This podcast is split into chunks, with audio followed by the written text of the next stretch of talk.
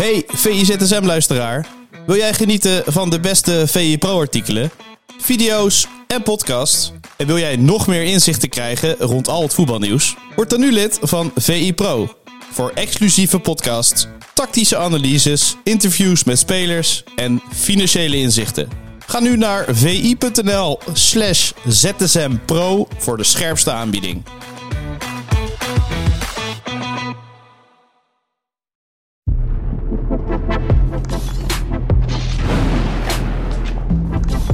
Goedemorgen en welkom bij VI ZSM van dinsdag 16 januari van het jaar 2024. Dit is de dagelijkse podcast van Voetbal International, waarin we natuurlijk elke dag bijpraten over het laatste voetbalnieuws. En vandaag ga ik dat doen met Jos Boesveld. Goedemorgen. Goedemorgen. We hebben allebei de sneeuwstormen overleefd. Ja, we zijn net. op kantoor. Ja. Is het goed gegaan op de weg? Ja, jawel. Ik was gelukkig. eh, mijn plan was om lekker vroeg te beginnen, zodat ik eh, vroeg weer door kon naar andere dingetjes. Dus ik was eigenlijk de grote sneeuwstorm van rond 7 uur of zo was ik een beetje voor. Uitstekend. Dus ik reed net Amsterdam binnen toen, eh, toen het echt losging. Dus ik was net op tijd, denk ik. Prima. Uitstekend. En heb je even flink kunnen nadenken ook over de best FIFA Men's Player of the Year 2023. Ja. 2023, hè, als ik toch in het Engels moet blijven. Zo. Ja, flink. Het is geworden Lionel Messi. Ja, ik denk dat weinig mensen dat ontgaan zal zijn, omdat het nog, nogal een grote schok was, om het zo maar te zeggen. Ja, en waar zit de schok hem dan precies in volgens jou? Ja, eh, voor mij is het echt gewoon belachelijk dat Messi deze prijs gewonnen heeft. En dat klinkt heel gek om te zeggen voor een speler als Messi. Maar je moet gewoon puur kijken naar eh, de periode waarin deze prijs, waar deze prijs over gaat. En dat is niet met het WK in Qatar. Nee. Dus dat mag niet meegenomen worden. En als je dan gaat kijken eh, wat Messi gepresteerd heeft, ja, dat is niet fantastisch. En in vergelijking met wat de rest die wel genomineerd was, eh, is, dat, is dat juist is het echt niet goed wat Messi gedaan heeft. En dan is het gewoon heel pijnlijk dat hij alsnog gekozen wordt, om het zo maar te zeggen. Ja, want eh, voor de duidelijkheid, een aantal maanden geleden hadden we de Ballon d'Or verkiezing. Mhm. Daarin werd nog wel het WK meegenomen. Ja. Dus dan kan je nog zeggen, oké, dan is het eventueel terecht dat hij die prijs Ja. heeft gewonnen. Toen waren er al vraagtekens bij natuurlijk eh, Mhm. geplaatst. Dat waarom Haaland niet wint, of eh, Mbappé, of, of zelfs Jude Bellingham met een beetje fantasie nog natuurlijk. Mhm. Dit is inderdaad, zoals je zegt, een hele andere prijs over een heel Ja. ander jaar. Ja. Messi is speler van Inter Miami. Natuurlijk, hè? hij is daar de beste speler. Hij is de beste speler van de MLS, Mhm. de Amerikaanse Best competitie. Best betaalde speler waarschijnlijk ook inderdaad. Nee, veruit, ja. Eh, heeft prijzen gewonnen natuurlijk. Hm? Maar als je dat in perspectief plaatst, zoals jij zegt, dan komt er gewoon het woord belachelijk bij jou naar boven. Ja, echt wel. Ik vind het wel echt belachelijk. Ik heb het gewoon even op een rijtje gezet. Want ik was gewoon inderdaad benieuwd van... Oké, als je tegenover elkaar gaat zetten wat... Bijvoorbeeld, ja, Haaland was de gedoodverfde favoriet. Ik heb gewoon die cijfers even tegenover elkaar gezet. Het gaat om een periode tussen 19 december 2022 en 20 augustus 2023. Daar gaat deze, dat is de periode van deze prijs. Dus de WK-finale was op eh, 18 december. Die telt dus niet mee, nog een keer voor de duidelijkheid. Dat is ook wel apart trouwens. En dat is dan een dag daarna. Ja, zo, ja, zo wordt het een beetje gezien. Er gaat gewoon een nieuwe fase in. Ja, Ja, Zo'n WK is gewoon zo belangrijk voor zulke Dat prijzen. sluiten ze dan gewoon af. En dan, Juist, eh, ja, inderdaad. Nou, en ik heb dus even gekeken. In de Champions League werd Messi echt kansloos uitgeschakeld tegen Bayern München. Eh, in de League 1 heeft hij 9 doelpunten gemaakt. In de MLS 1 doelpunt. En dan heb je nog eh, de Leagues Cup. Dat is een toernooi tussen Mexicaanse en, eh, clubs en clubs uit de Verenigde Staten. Ja, daar heeft hij dan wel 10 goals gemaakt. Maar goed, ja, dat wordt eigenlijk wel gezien als een veredeld oefentoernooitje, om het zo maar te zeggen. Eh, ja, en weegt dat op tegen Haaland. Ik bedoel, als je kijkt wat Haaland heeft gepresteerd, hij heeft natuurlijk de Champions League gewonnen, de Premier League gewonnen met Manchester City. Ik weet nog, die wedstrijd, de treble, ja, de treble. ja. En ik, ik kan me nog herinneren dat hij die vijf keer gescoord heeft tegen Leipzig in Ja. de Champions League in Ja. de achtste finale. Eh, volgens mij heeft hij met twee doelpunten tegen Bayern München eh, ervoor gezorgd dat Manchester City überhaupt doorging naar de volgende ronde. Nou, dat heeft Messi dus niet gedaan met PSG. Die werd, kan, werd uitgeschakeld door Bayern. Eh, dus ik, ik, ik kan gewoon niet voorstellen wat die mensen gedacht hebben. Het enige wat ik me kan bedenken is dat degenen die gestemd hebben, dus eh aanvoerders, journalisten en zo, dat ze misschien gedacht hebben van hey, het WK weegt nog mee in deze verkiezing of zo. Dat is het enige wat ik me kan bedenken waarom Messi deze prijs gewonnen heeft. ja, want ruim 22.000 spelers hebben een stem uitgebracht, toch? Ja, inderdaad. Heel veel eh, eh, coaches en spelers en Ja. journalisten mochten meestemmen. Om eh, ja, een zo eerlijk mogelijke verkiezing, denk ik, te maken. Maar ja, nu zie je het een beetje het makken van, van zo'n systeem. Ze kiezen ervoor voor, om Messi te kiezen. Terwijl, ja, als je gewoon puur kijkt naar de doelpunten en wat hij gepresteerd heeft, verdient hij deze prijs gewoon niet. Hij verdient heel veel. Fantastische voetbal, fantastische carrière. Maar deze prijs verdiende hij absoluut niet. Nee, dan. Ja, dan. Ik vind het nog lastig om, om te beoordelen. Wat ga je precies meenemen? Ehm, is dit gewoon de beste speler die er op dit moment bestaat. Hè, dus ook qua aanleg, qua talent. Mhm. Komt hij dan wel meer in aanmerking? Nee, eh, nee, want deze prijs gaat over een bepaalde periode. Dus eh, je kunt Het zeggen... gaat er ook om, om wat je hebt laten zien en niet per se om wat je bent. Of, of- Nee, nee, nee. Het gaat echt puur om een prijs. eh, kijk, als hij nou een, een prijs voor een oeuvreprijs kreeg voor zijn hele carrière. Ja, dat is Dan twijfelt Messi inderdaad. Ik had wel, laatst zag ik mooi op internet. eh, je, je, kunt, je kunt een Cristiano Ronaldo kun je worden als je maar hard genoeg traint. Maar je kunt nooit een Messi worden, want die heeft gewoon dat talent gekregen. eh, Om de een of andere manier van God. Precies, of zeg, zeg maar. Maar, maar dit, dit, is, dit was geen oeuvreprijs. Dit ging gewoon over een periode, een vastgestelde periode. En als je dan gewoon kijkt, Haaland heeft eh, in de Premier League meer gescoord dan Messi in de League eh, en MLS bij elkaar. Ja, Dat duidelijk zegt eigenlijk wel genoeg. Zegt genoeg. Dan hebben we ook nog het FIFA elftal van het jaar 2023. Ja. Zal ik even opnoemen. Courtois als keeper. Eh, in de defensie Walker, Stones en Diaz. Op middenveld Bernardo Silva, Bellingham, De Bruyne.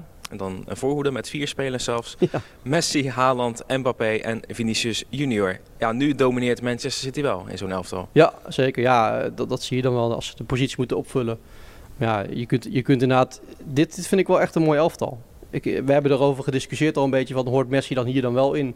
En we zagen toen, toen het elftal bekend werd en Messi stond erin. Toen voelden een paar mensen al erbij hangen van oeh, die kan wel eens ook wel speler van het jaar gaan worden. Eh, maar ik zie hier geen namen die ik zeg van ik, ik, hier ontbreekt iets of zo. Ik vind Courtois vond ik inderdaad wel de beste. Walker, ja. Alexander Arnold begint juist nu weer een beetje op te komen en zo, maar dat is ja. misschien net te laat. Het gaat dus tot en met 20 augustus. Nee, ik vind het wel een mooi elftalletje inderdaad. En dan inderdaad, ja, de Bruin hoort er gewoon bij. Maar als je dan nog even de discussie pakt, hoort Messi wel in dit elftal thuis. Ik denk als jij dit elftal zou opstellen, eh, als dit elftal echt een wedstrijd zou moeten Mhm. spelen, dan zou Messi niet door het ijs zakken natuurlijk. Nee, zeker niet. Nee. Dus, dus wat dat betreft... Nee, eh, absoluut niet, nee. Het is wel echt hyper aanvallend hoor. De- we hadden er ook altijd problemen mee met eh, als we ons elftal van de week moesten samenstellen in de Eredivisie. mhm. Het is gewoon zo dat om de een of andere manier, ook als je gaat kijken naar statistieken, aanvallers krijgen altijd iets hogere cijfers. Dus we bleven altijd over met vijf spitsen of weet ik wat, of drie rechtsbuitens. Het is altijd lastig om samen te stellen. En ze hebben er gewoon vier aanvallers opgesteld. Ja, ik ben benieuwd. Een counterploeg zou je wel gehakt voor maken, denk ik hoor. Dat denk ik ook, ja. Hey, eh, geen Nederlander, geen Virgil van Nee. Dijk, Nee, zit er niet bij inderdaad. terecht. Ja, ik denk het wel. De, de Van Dijk die we nu weer zien, dat is echt weer, dat begint weer topniveau te worden. Dus ik vermoed dat bij de volgende verkiezing, als hij zo doorgaat, dat hij er misschien bij zit.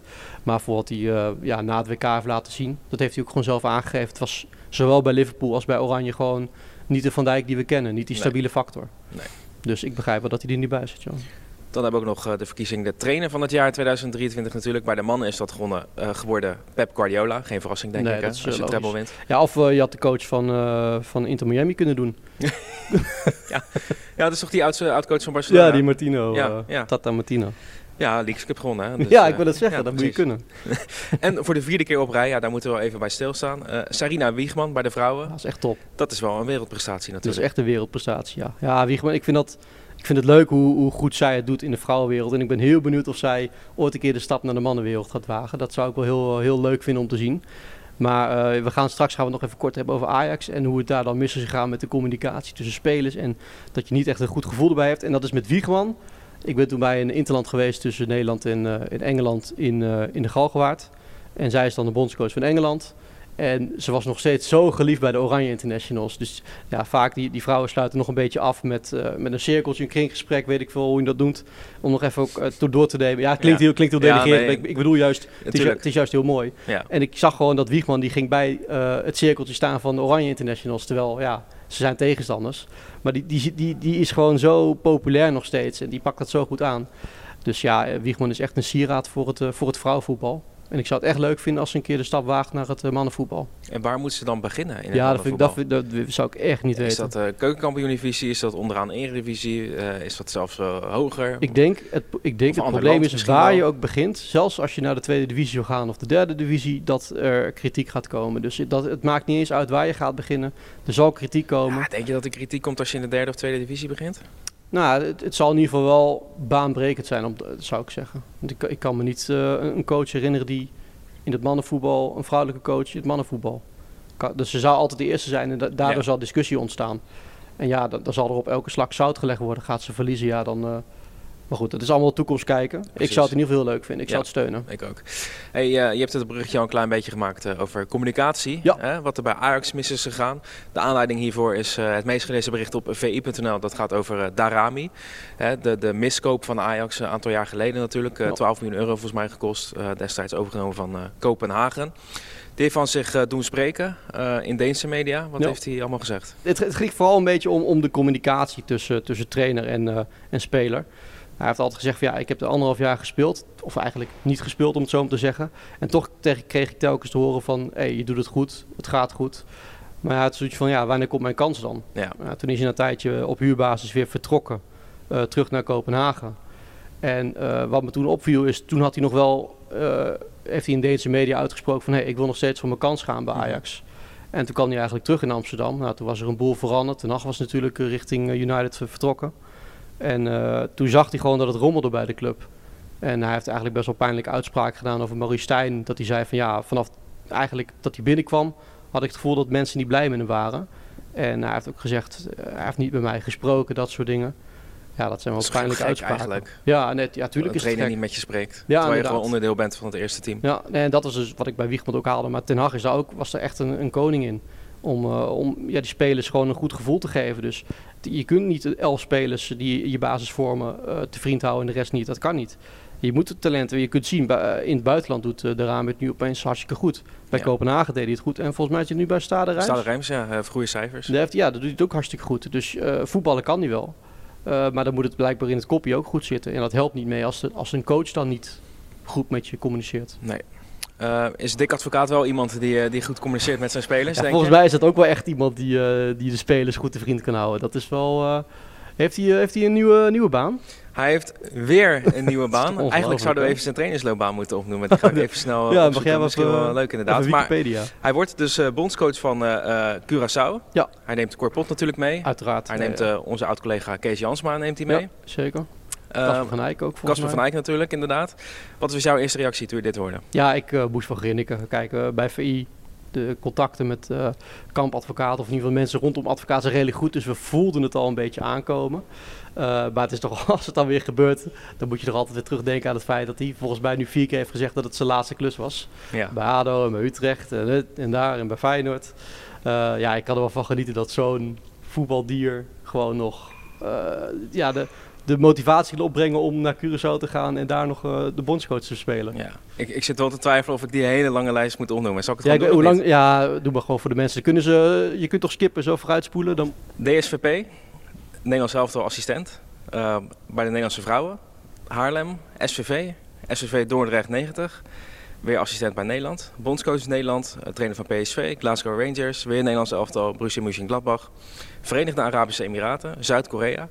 Zenit Sint-Petersburg, België, AZ, Rusland, PSV, AZ. Toen, eh, nu bij AZ, we zitten nu 2013, 14. Toen zei hij al van, eh, dit wordt een van mijn laatste klussen.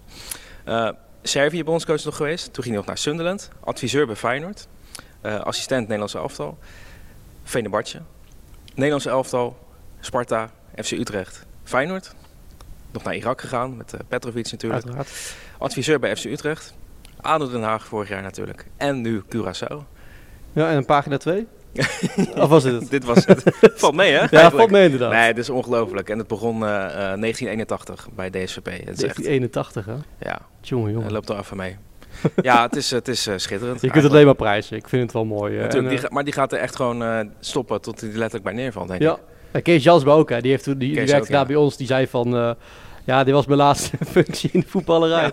En dan zie je hem later weer op televisie. En nu gaat hij weer mee met eh Dick Advocaat. Ja, ik, ik kan er wel van genieten, zulke voetbaldieren. Ja, dat, het gaat gewoon kriebelen als je thuis zit en Ja. eh, niet zoveel doet.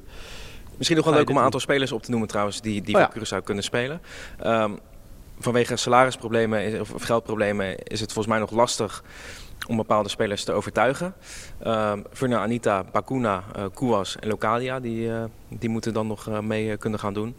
Maar ook spelers als eh Bazoer, Tahit Chong en eh, Justin Kluivert. Die Ja. kunnen eventueel voor Curaçao uitkomen. Ja, die hebben nog niet genoeg interlands gespeeld voor Nederland om Precies. vast te liggen. Zeg Wat maar. zou jij doen, eh we hoeven hier niet heel lang over te hebben, maar wat zou jij doen als je Justin Kluivert zou zijn bijvoorbeeld? Ja, het is nou ook niet zo dat het Nederlands elftal gigantisch uh, goede aanvallers heeft. Zoals vroeger met Bergkamp over het hele rijtje, zeg maar. Maar toch heb ik wel het idee dat, het, dat Oranje ver weg is voor hem.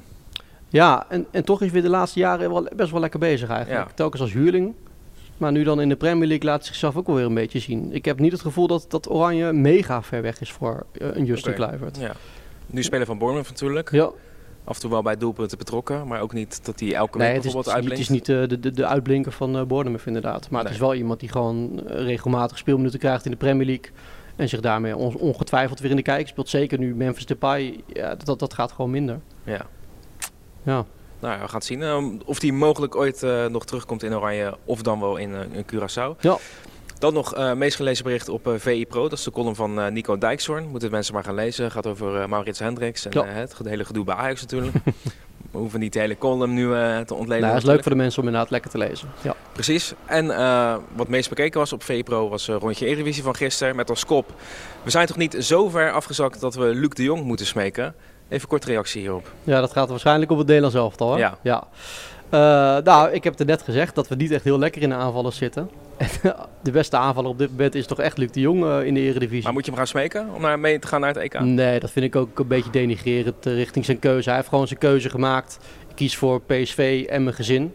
Nou, ik denk eerst gezin en dan PSV. Hij zegt gewoon, ik, ik, ik kan het niet meer opbrengen uh, fysiek gezien. Maar dat gaat over de interlandperiodes midden in het seizoen. Mm Een EK, dat is een ander verhaal. Ja, ja een aantal weken moet je dan even beschikbaar zijn. Ja, dat zou nog kunnen. Ja, dat vind ik dan weer eerlijk gezegd denigerend richting de spelers die de EK-kwalificatie voor elkaar, stellen. Ja, ja, Die, die, het voor elkaar gebokst hebben omdat je richting het EK gaat. Ja, dus het is een beetje het, best aan twee kanten. Ja, zeker. Ja. Stel je ervoor dat je hem in, eh, in, eh, in maart oproept voor de oefeninterlands richting het EK. Als hij dat doet, dan, uh, ja, dan moet hij mee naar het EK. Maar. Precies. We gaan het zien. Uh, sluiten we af met het bekerprogramma voor vanavond. Excelsior maar sluis tegen ADO. Steuntje, ja of nee? Nee. Excelsior tegen FC Groningen. Wie gaat er winnen? Excelsior. En dan hebben we nog AZ Quickboys. Quickboys heeft natuurlijk nog daar en de Graafschap al verslagen. Maar nu spelen, spelen ze voor het eerst uit tegen AZ. Gaat het niet worden, denk ik, hè? Nee, maar ik denk wel een 1-nulletje. Ik denk uh, okay. AZ, AZ uh, minimale scoren. Maar Quickboys inderdaad uit. Gaan ze lastig krijgen. Thuis hadden ze gewonnen. Dit was hem, Jos. Mag ik jou bedanken, wederom? Mag zeker. Dankjewel. Tot ZSM. Wil jij nagenieten van de beste VI Pro-artikelen, video's en podcast? En wil jij meer inzichten krijgen rond al het voetbalnieuws? Word dan nu lid van VI Pro. Voor exclusieve podcasts, tactische analyses, interviews met spelers en financiële inzichten. Ga nu naar vi.nl slash zsmpro voor de scherpste aanbieding.